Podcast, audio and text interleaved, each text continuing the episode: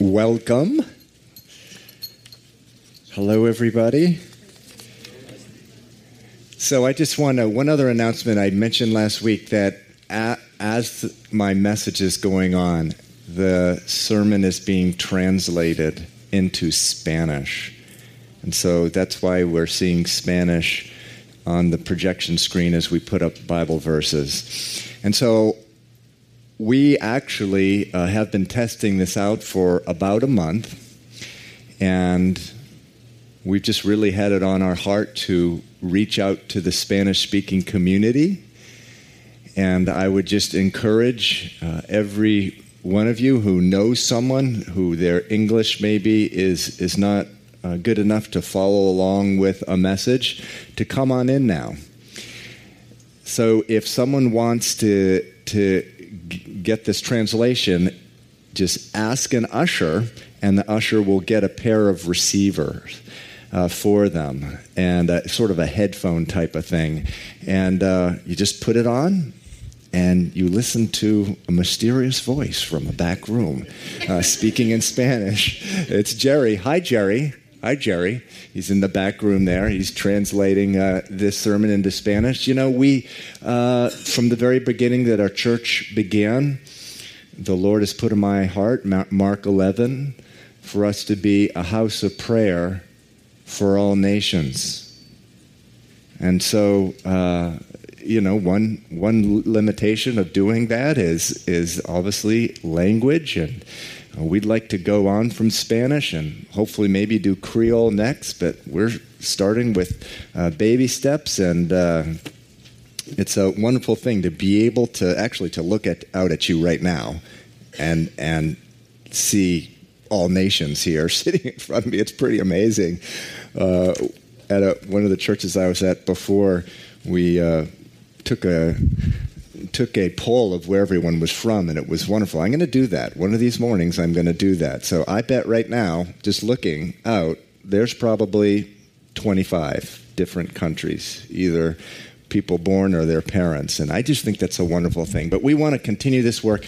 If you know someone, again, unbeliever, believer, whoever, but they're, they're not in church somewhere, they haven't settled into a church, or you'd like to reach out to them, who speaks Spanish, doesn't uh, is struggles a little bit with their English, bring them in.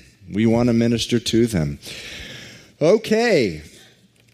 Luke chapter 11. You can rise for the reading of God's word. We are going through the Bible, chapter by chapter, going through the Bible on Sunday nights, going through Luke Sunday mornings. Sunday nights, we're in Jeremiah. Sunday mornings, we're in Luke you need a Bible, you can raise your hand. Raise your hand.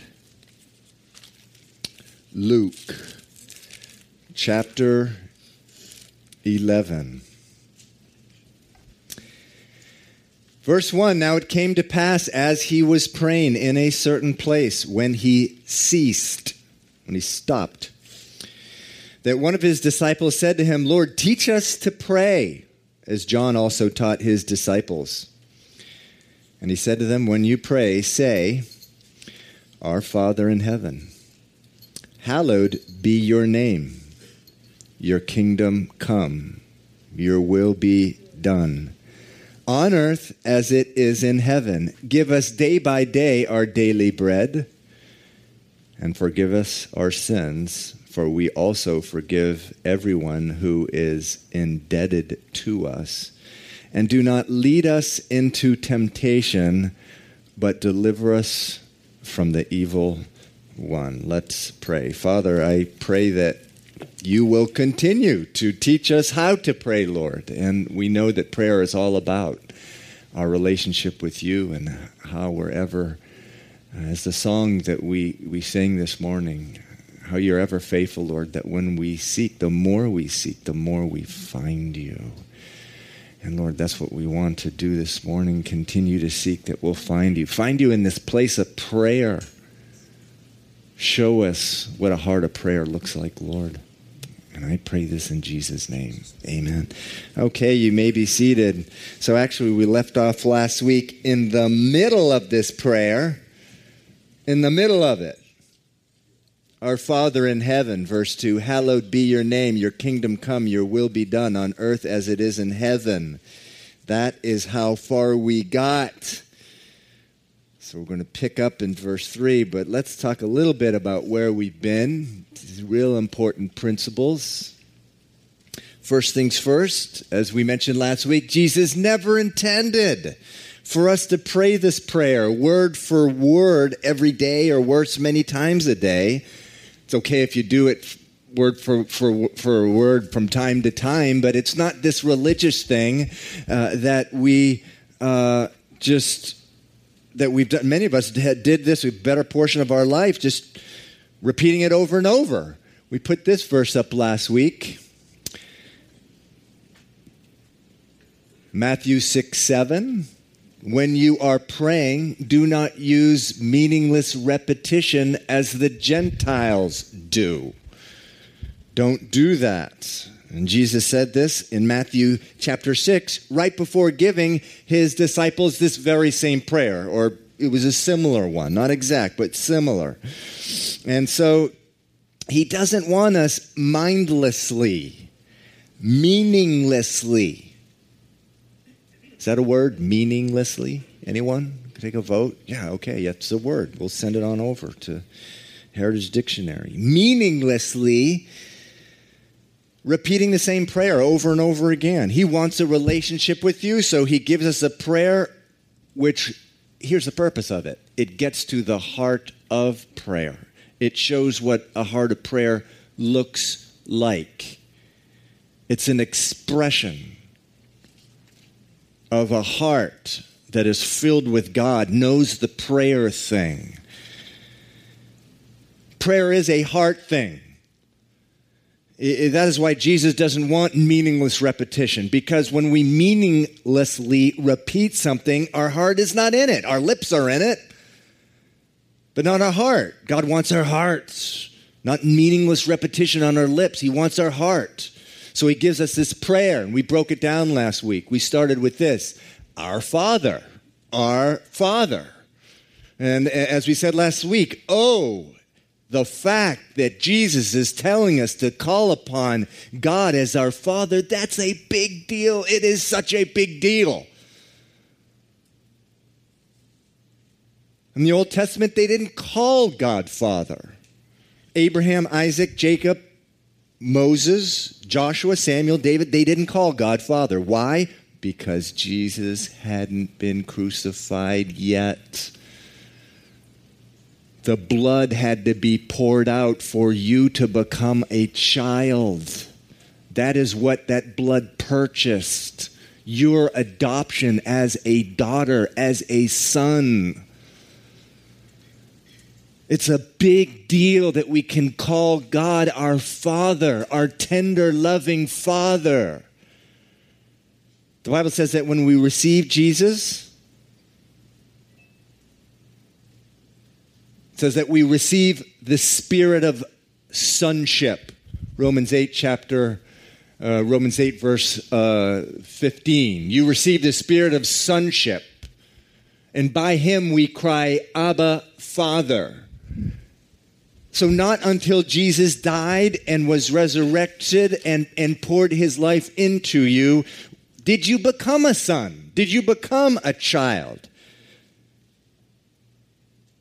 So, you can call God your father. That's a big deal because fathers love their children and, and, and they see their children as what? Their own.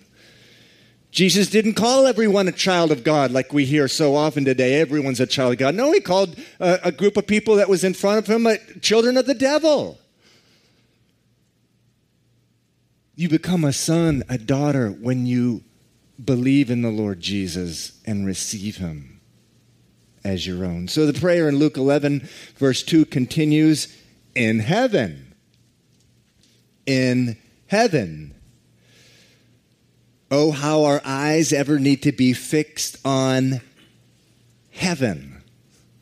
Colossians chapter 3, verse 1 says what? Set your mind on things above, not on things on the earth. Set your mind on things above, not on things on the earth. So Jesus is reminding us here in Luke verse uh, 11 verse 2 uh, when the disciples asked him to pray, what did he say? Never lose sight of heaven in your prayer life. We are told in the Bible that our citizenship is not of the earth. Our citizenship is in heaven, so we should behave that way. We be- should behave as citizens uh, of heaven, not as citizens of earth, and we should pray that way. Hence, Jesus says, Our Father in heaven. That's how you begin. The, prayer. the prayer continues Hallowed be your name. Notice the focus at the very beginning of this prayer is on what? Me? You? Us? No, God. It's God. The focus of the prayer begins with God. If you take one thing away from this message, it's that it's that the most important thing to do when you pray is getting your eyes off yourself and sticking them onto God, putting them on God. So the first prayer request in this prayer, it's not about me. It's not about me. No, it's not about me. It's about God. God, may your name be made holy. That word hallowed means just it just means holy or glorified. May your name be glorified. Oh God, that your name would be holy everywhere in everything in my life, in my family, in my church, my city, nation, world. Oh God, that you and your word, that today they're being so defiled, profane, dishonored, even reviled God, minimized, marginalized, trampled on. Oh, that, Lord, do something about it, that your name would be hallowed, Lord. Jesus says this is how you begin your prayer with your eyes off yourself and on to God. The prayer continues Your kingdom come. Your kingdom come. Jesus promised to return and establish his kingdom. This prayer is just saying, Lord, I agree. I want that. We want you to come back, Lord. Lord Jesus, come, please. Maranatha in the Greek. Oh, that your kingdom would come. It's also a cry, Your kingdom come. It's also a cry to God that He would establish now, even before the return of Christ, He'd establish now a piece of heaven, a piece of His heavenly kingdom here on earth, here in this church. We, we want people who come into this church to, to just taste a piece of heaven. That's what Jesus said. They will know you by your love for one another. Love, that's a piece of heaven. Oh God, let us see a piece of your kingdom now. Oh, your kingdom come. Justice, mercy, peace, love, love, love, love now on earth. Please, Lord. And it goes on. Your will be done on earth as it is in heaven. And that's where we left off last week. So the prayer request here is for the will of God to be done on earth as it is in heaven this world would be just magical. Forget about magical, heavenly. If the Lord's will were done here as it is on heaven, is, is in heaven. And, and, and so we talked about uh, last week. So, anyway, how is the will of God done in heaven? Anyone remember? Immediately. Immediately. Immediately. And I would add to that always and joyfully. Always, immediately, and joyfully. That's how the will of God is done in heaven. And so last week I sp- spoke at the end of the message a verse from Ezekiel, which actually describes um, how the will of God is done in heaven. Uh, let's see this. Ezekiel chapter 1 verse 12. This is a vision of Ezekiel, a vision of heaven. The living creatures, meaning angels, that, that so these are angels that Ezekiel is seeing in his, in, his, in his vision. And what are these angels doing? It says the living creatures went wherever the Spirit wanted to go, and they did not turn when they went. And then it continues the living creatures ran back and forth in appearance like a flash of lightning. Isn't that great? So, the will of God, how is it done? You don't turn to the right or the left, you go straight and you do it immediately. And, and, and, and, and there's always, you know, in the Bible, it, it, there's, there's also joy associated with doing the will of God. Always, immediately, joyfully. So, uh, back to our prayer again. Oh God, that your will would be done on earth as it is in heaven in my life in the life of my family, my church, my, my job, my neighborhood. Oh, that this country would be like this. That your will would be done on earth, here, as it is in heaven. And so the prayer continues. Give us day by day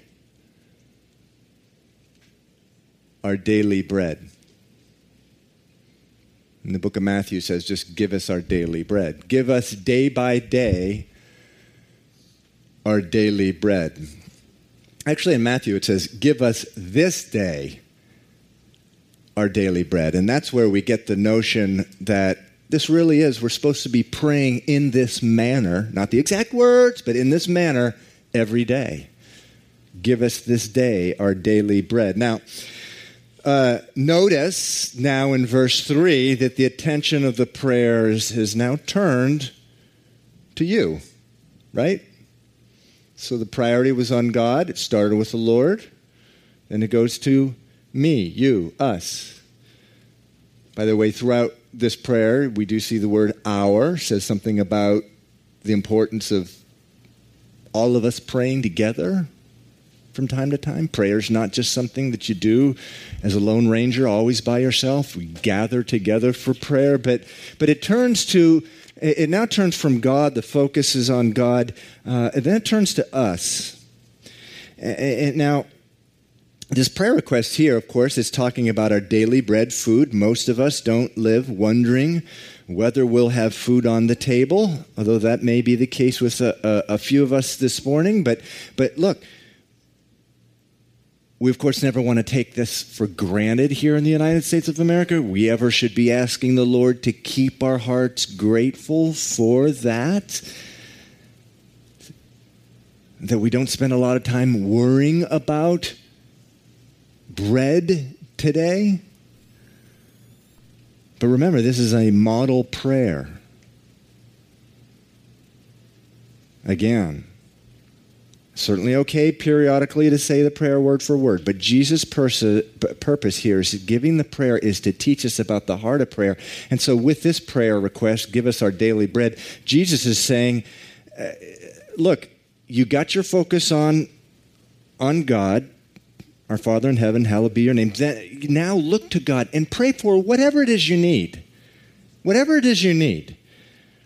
God is your Father. He cares about you. He, he, he cares about that stuff in your life. Why? Because He is love your finances, your health, your job, that relationship that you're in that's sending you into a, a, tailspin, draining you of life, your, your, your loneliness, your circumstances which are grinding at you. Give us this day our daily bread. Lord, please, please help me with this thing.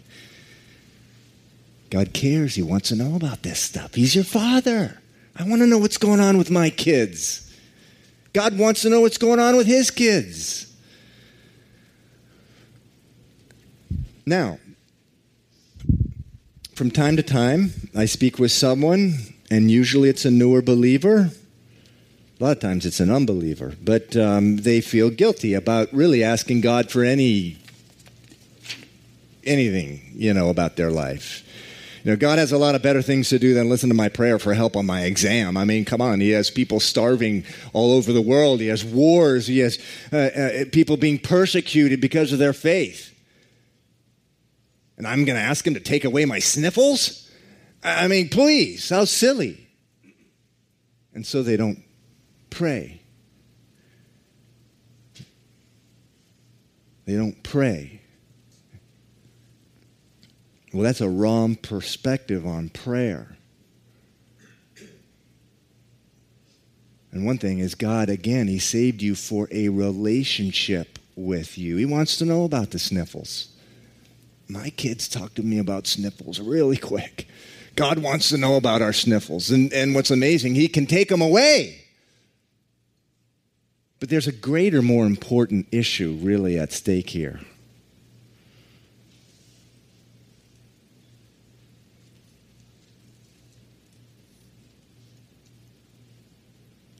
When we struggle with going to our Father for just the sort of the mundane things in life.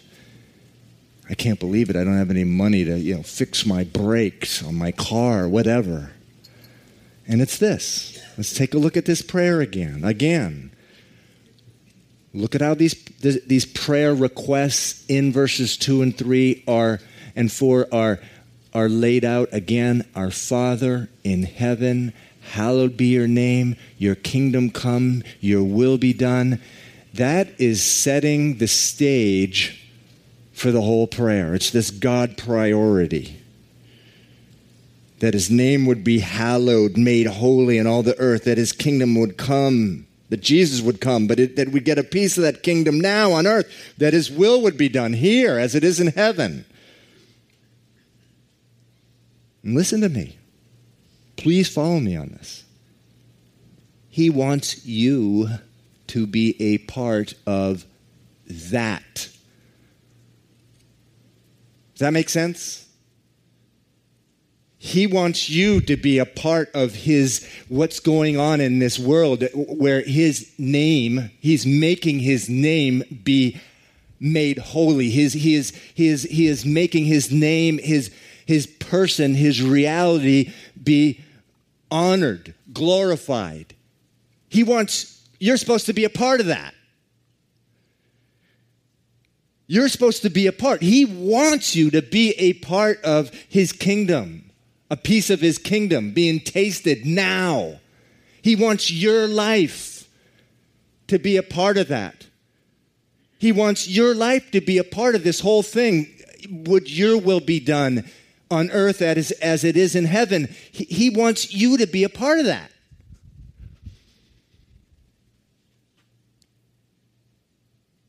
That's why he saved you. He saved you because he loves you and he cares about you and he wants relationship with you, but he saved you to do a work through you. What work? A work in which his name is being made holy on this earth that he, that he, God, is being glorified on this earth. Is a piece of his kingdom now on earth. That's why he saved you. That's why he saved me, us. Listen, the Bible says that you put your faith in Jesus and became a Christian, that when you did that, it says you were born not of blood, nor of the will of the flesh, nor of the will of man, but of God. John chapter 1.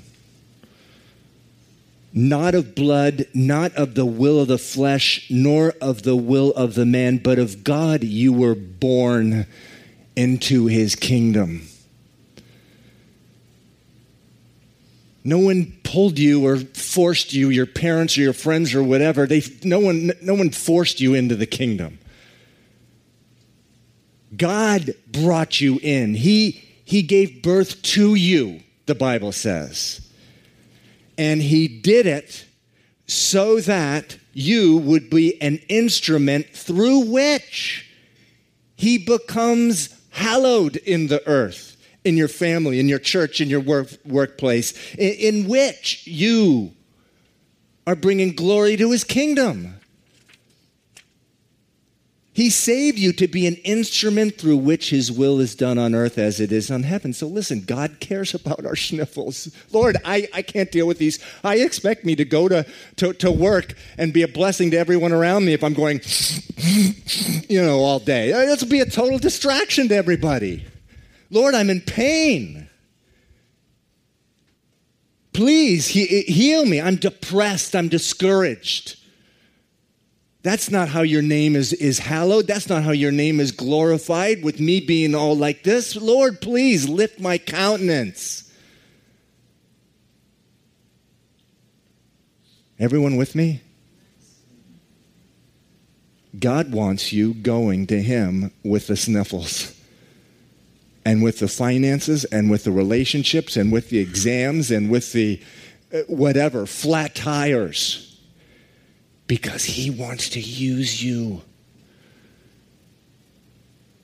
God has a big, big plan for your life.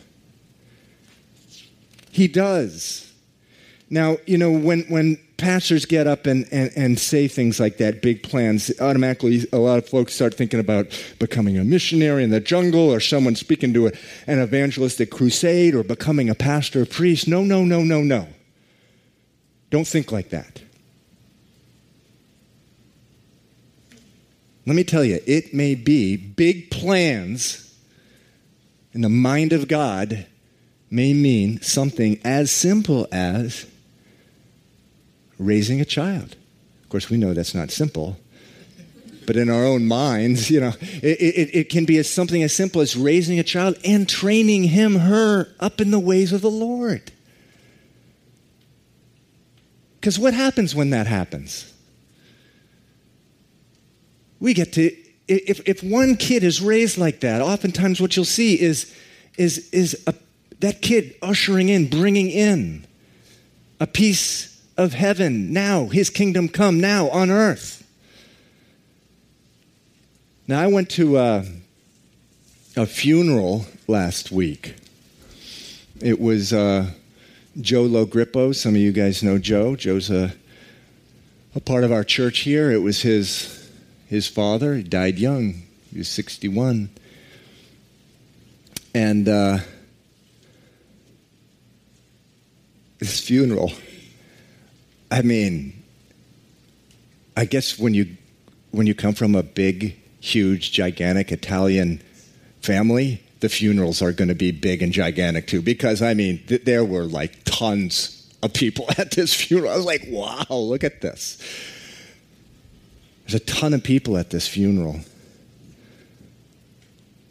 On top of that, his dad was one of these guys at Haymarket. He was a produce guy. Yeah, guys ever see the the the Haymarket uh, uh, produce selling there. He's one of these guys, and so he knows all these Haymarket guys. And so there's all these people at this at this huge uh, funeral, and. Um, it was pretty amazing. It was down in Rockland, and it came into Boston, and uh, from Rockland to, to actually do the burial. And, and I mean, I was towards the front of the line, and I'm looking in my rearview mirror. And uh, I, Joe knew someone, and somehow they did a, a police escort of like 30 or 40 cops were literally stopping every exit on Route 3, every entrance on Route 3. And so it was just the highway, it was just this one line of cars. I was looking in my rearview mirror, you know, Route 3 sort of goes like this, and it's just for as long as you could see. This, this huge funeral. And at the memorial service, it was just a wonderful testimony to the Lord. And, you know, one of the things I found out there was, um, well, a- actually, over the past 15 years, Joe's mother, about 15 years ago, Anne Marie, she was the first one in the family to become a Christian. And over the last 15 years, just one by one. People started becoming born again. People stopped fighting with God and being ushered into his kingdom. And it was like boom, boom, boom, you know. And the Lord was just, over the past 15 years, uh, just started picking them off one by one, bringing them into his kingdom going from lives that were, that were being wasted. And I know that they're, they're I, I know they're completely okay with me saying this. They were wasting their lives on drugs and alcohol and, and, and playing the see who can die uh, with the most toys game sort of deal and, and, and just wasting their lives. And they went from that to um, a life, life spending their lives on Jesus and others. And I began thinking to myself, where did all this begin? Where did all this begin? Who's responsible for all this? Of course, we know God is, but someone had to be the one who got this going. And I asked Anne Marie, Joe's mother, mother and uh, uh, you know because again she was the first one to go down and god wrestled her down and then he, that's what he does with us but so i asked her you know who was it we were at a reception after and and she said she, she had this great story it's just like an everyday sort of boston story she uh, and her husband and the family were up at some ice cream shop in somerville and her husband andy um, all of a sudden he says oh, oh no duck duck there's my cousin Mary. We can't let her see us. She's like, Mary? Who, who's that? He goes, she's, she's one of those, you know, born again people. Come on, hit the floor. We can't let her see us. Too late. So, you know, Mary uh, came over uh, I can't remember if that was her name, but she came over and uh, she said, "Oh hi, oh, hi Mary," you know this sort of deal. And uh, these big Italian families, you only know if you only know a third of your cousins, I guess you know uh, a hundred of them. Uh, but so they, she never even met this person, knew, even knew about this person. And so Mary sets up an appointment because she sold vacuum cleaners and and she set up an appointment to come on over and uh, uh, sell a vacuum cleaner to the the Logrippo family, and uh, so she. Uh, uh, they made, she made an appointment, and, and I guess this particular night something happened, and she was late, so late that um, Andy, uh, who was Joe's dad, who passed away. And by the way, he came to the Lord a few years ago, but uh, he was one of the one of the more recent ones. But anyway, he went to bed, which, as I understand, was a very good thing at the time that he went on to bed, and because he was uh, really in opposition to her and, and what was going on. And and so uh, Mary, the vacuum cleaner, uh, shows up, shares the good news about a saving relationship with Jesus Christ. Look, Anne Marie, you, you're, you're at war with God. You think you're this, this good, nice person raising this family. You're not. Here's what the Bible says. And, and she was gripped with the fact that, yes, I've been living as an enemy of God, and she was wonderfully and gloriously saved.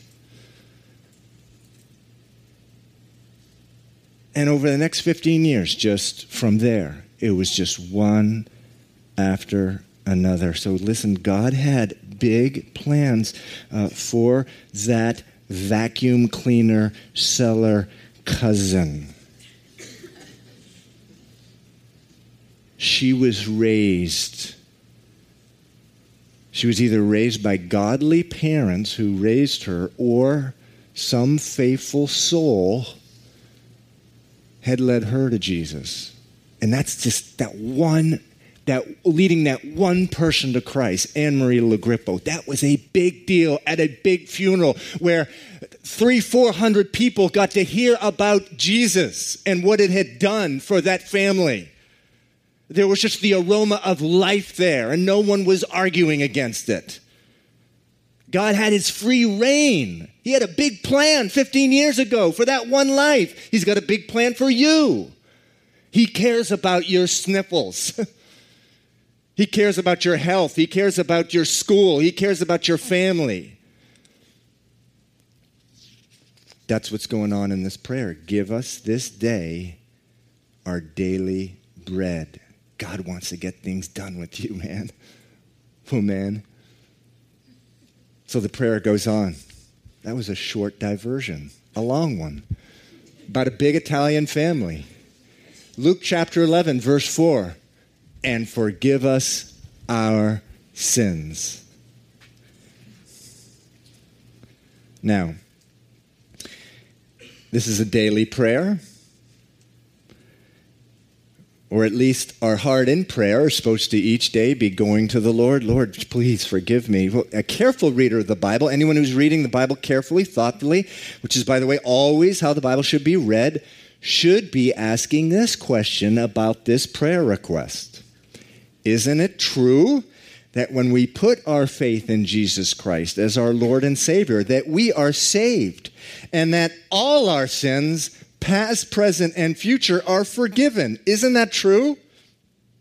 If so, then why does Jesus ask us to come to God daily, early and often, and ask for forgiveness? Good question. I hope you're all asking this kind of question because it means that you're reading your Bible thoughtfully. So if we're not reading our Bible thoughtfully, we might as well not read it. It's a good question. And yes, it is true that when you give your life to Jesus, all sins, past, present, future, are forgiven. Hebrews chapter 10, verse 12 says this Hebrews chapter 10, verse 12.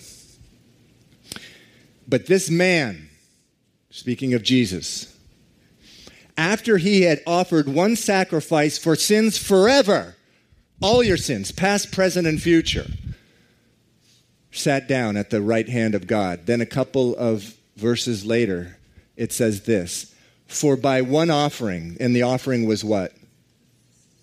The cross. For by one offering, he has perfected forever. That says perfected forever, everybody. So if you go out this week and fall flat on your face, you don't have to wonder about whether or not your salvation is secure in heaven. It says perfected forever. For by one offering he has perfected forever those who are being sanctified. In other words, those who he is, is growing up to be like Christ. So, again, past, present, and future sins, all forgiven. All of them. So, then, why does Jesus say, you know, when you come to the Lord, you need to say, Father, forgive me. Forgive me of my sins.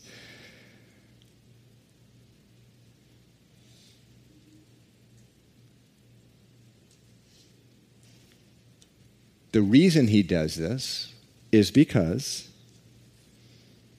the Bible says that not until Jesus returns or we die and go to heaven do we stop sinning.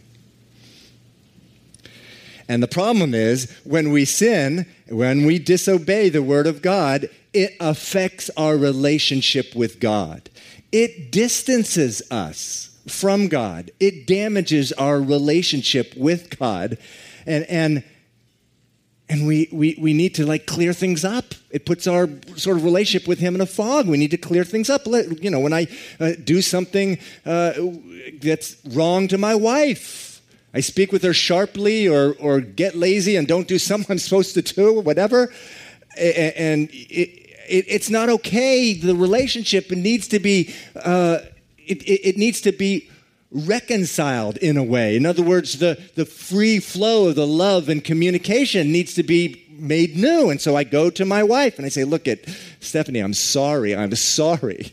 Please forgive me. No different with the Lord. So, though your sins are forgiven, past, present, future, when you come to Jesus, we need to carry on the relationship like any other relationship. We need to go uh, to Him and ask Him for forgiveness. But listen, at this point, uh, on this issue of forgiveness, I need to pause and mention something really quite serious to anyone who is in this room who has never put their faith in Jesus Christ. Oddly, as Christians, we are able to pray this prayer, forgive us our sins because our sins have been forgiven past present future I, but, but you know something? I prayed this prayer, the Lord's Prayer, for years, for the first 20 years of my life. I prayed this prayer, uh, uh, uh, reciting it, you know, forgive us, forgive my sins, forgive my sins, forgive us our sins, you know, mindlessly going through this prayer. And my sins hadn't been forgiven because I hadn't given Jesus my life. Jesus says in John 8 24, this very sobering verse right here, he says this verse If you do not believe that I am He, you will die in your sins. If you don't believe that I am He, you will die in your sins. That's what He says. And so here's the sobering part of, of, of, this that I just want to pause and reflect on. You, in order to even pray this prayer, this whole prayer, Our Father in heaven, hallowed be your name, your kingdom come, your will be done. Forgive us our sins. You first need to do business with God if you haven't already done so. Or, Jesus says, you will die in your sins because the Bible says that the penalty of sin is death, eternal death. So I pause for that just important warning to any of you who have been holding back and not handing over your heart to the Lord so that your sins pass present, and future are forgiven. But it's just a wonderful thing, though. He's, he's telling us look, whatever you do, you need to go to the Lord every day. Forgive the Lord, I did this, forgive me. He just wants us to, you know, if, if, if God, if your name is going to be hallowed, if your kingdom is going to become, if your will is going to be done, and I'm going to be a part of this, I can't deal with this guilt. You got to forgive me. That's what this prayer sounds like. Then it goes on. The prayer goes on.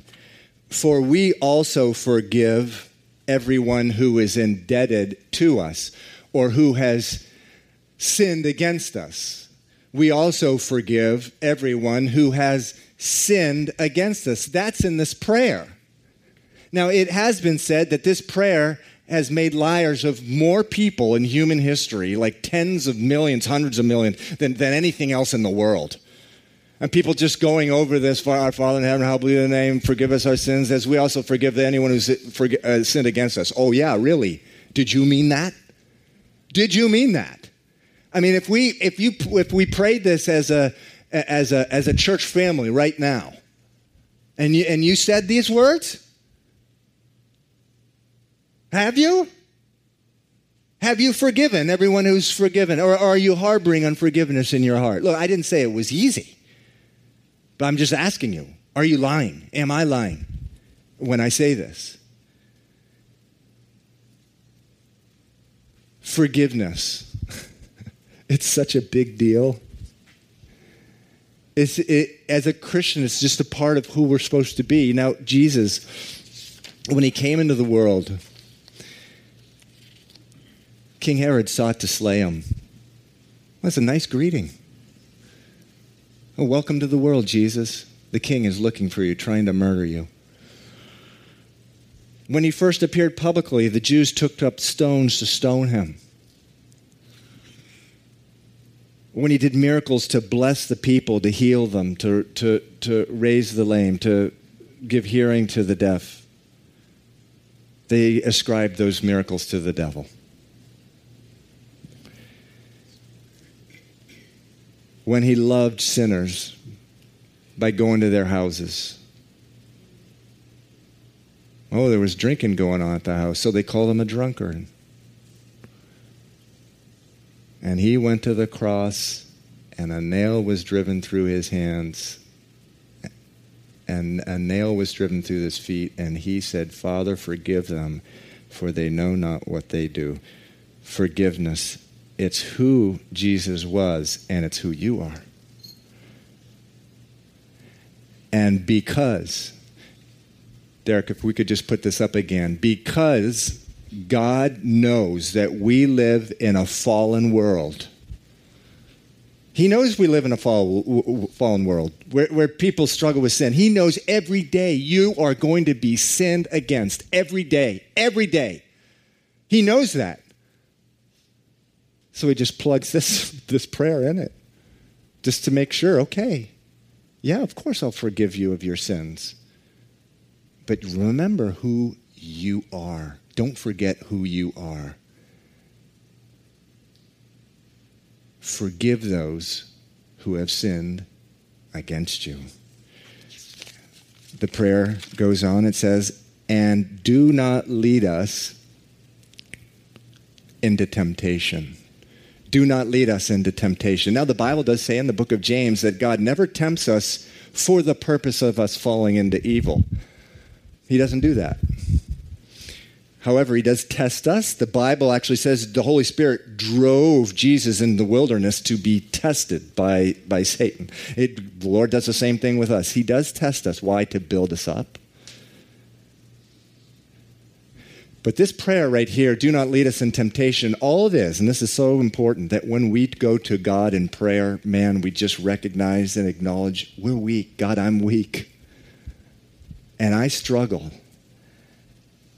And I, I can't deal, you know me, Lord, if there's uh, too much sexual temptation out there, you know I can't deal with that. Lord, if there's just like the, the, with, with the temptation of, of greed, the temptation just of, of, of hoarding stuff, the temptation of, of whatever, you know, drugs, alcohol, whatever. Lord, lead me not into temptation. You know how weak I am. It's just a recognition and acknowledgement that, Lord, please have mercy upon me today. The Bible says that when we recognize we're weak, then he can be strong. And then the, the last part of the prayer is this and deliver us from the evil one. It says, uh, some translations say, and deliver us from the evil one. It says, but deliver us from the evil one. Why is the evil one Satan brought up? Uh, it's because he is the tempter. And the Bible says, Jesus says that Satan was a liar from the beginning. And we need to recognize because every day lies will go into our head. We'll be reading the Bible and we'll read something and we're like, oh man, I, I, I, this can't be true. Lie. The Bible says, the First Timothy says the, the whole Bible, all scripture is God breathed. And, and, and, and, and, and so we need, we need help. we need help every single day. And we need to be going, Lord, please deliver us from the evil one. Even this morning, you know, God wants me to deliver a message this morning. And, and man, I, I had a struggle just getting here. Why? Lies discouraging lies. Who, you? Steve? Steve, you? After what's happened, whatever, this past week, you? And I was like, God, deliver me from the evil one. Thank you that the message this morning was on this very verse. Deliver me, Lord. Deliver me, Lord. And, and, and you know, if in Matthew chapter 4, if Jesus was tempted by Satan, and Satan and the temptation was, oh, you, you, you're the Son of God, turn these stones into bread. If he's tempting Jesus, whether or not he's a son, do you think maybe he's going to tempt you? Yes. God, deliver me. He's going to tempt you. He's going to test you. He's going to try to make you believe you're not a child. You're not a son. You're not a daughter. Lie. Because the Bible says, if you confess with your mouth that Jesus is your Lord and believe in your heart that God raised him from the dead, you are saved. Finished. That's it. Quote the scripture right back to the enemy, just like Jesus did to him. Man does not live on bread alone, but on every word that proceeds from the mouth of God, Jesus said to Satan. You know, quote scripture right back to him, but also pray, Lord, deliver me from the evil one. That's a heart of prayer. Luke chapter 11, verses 2 through 4. Is Jesus just an amazing professor or what? I mean, this is just so deep and wonderful. And he shows us just how wonderful uh, the heart of prayer is, and, and, and, and just reading it in this kind of way really begins to show you, man, yeah, he, he wants that deep, rich relationship with me, with you. Okay, we will uh, pick it up next week in verse uh, 5, which is also more more on prayer. We will uh, we'll close the word, uh, the, rather the uh, service with a worship song. If the worship team could come up. And you can rise for this worship song, and I'll pray before we, before we begin. Father, we just thank you, Lord, for this word. We thank you for it. And Lord, just the, the recognition, the acknowledgement that your word says that you do care. You do care about our sniffles. You care about the least detail of our lives, Lord. You have every hair on our head counted. And we, Lord, we praise you for that. We, we stand in awe of that, Lord, and we, we love you for that. We need you. We thank you for being our Father and just all the tenderness that's behind that of a loving Father. Your word says that your tender mercies will go from generation to generation to a thousand generations. And we, we thank you for that, Lord. And we thank you, Lord, that we have been born not by the will of man or by human decision, but by you. And that we're now citizens of heaven, Lord. Help us keep a light touch on the world, Lord. Use us, Lord, that your name would be hallowed, that your will would be done, that your kingdom would come. And Lord, we ask for strength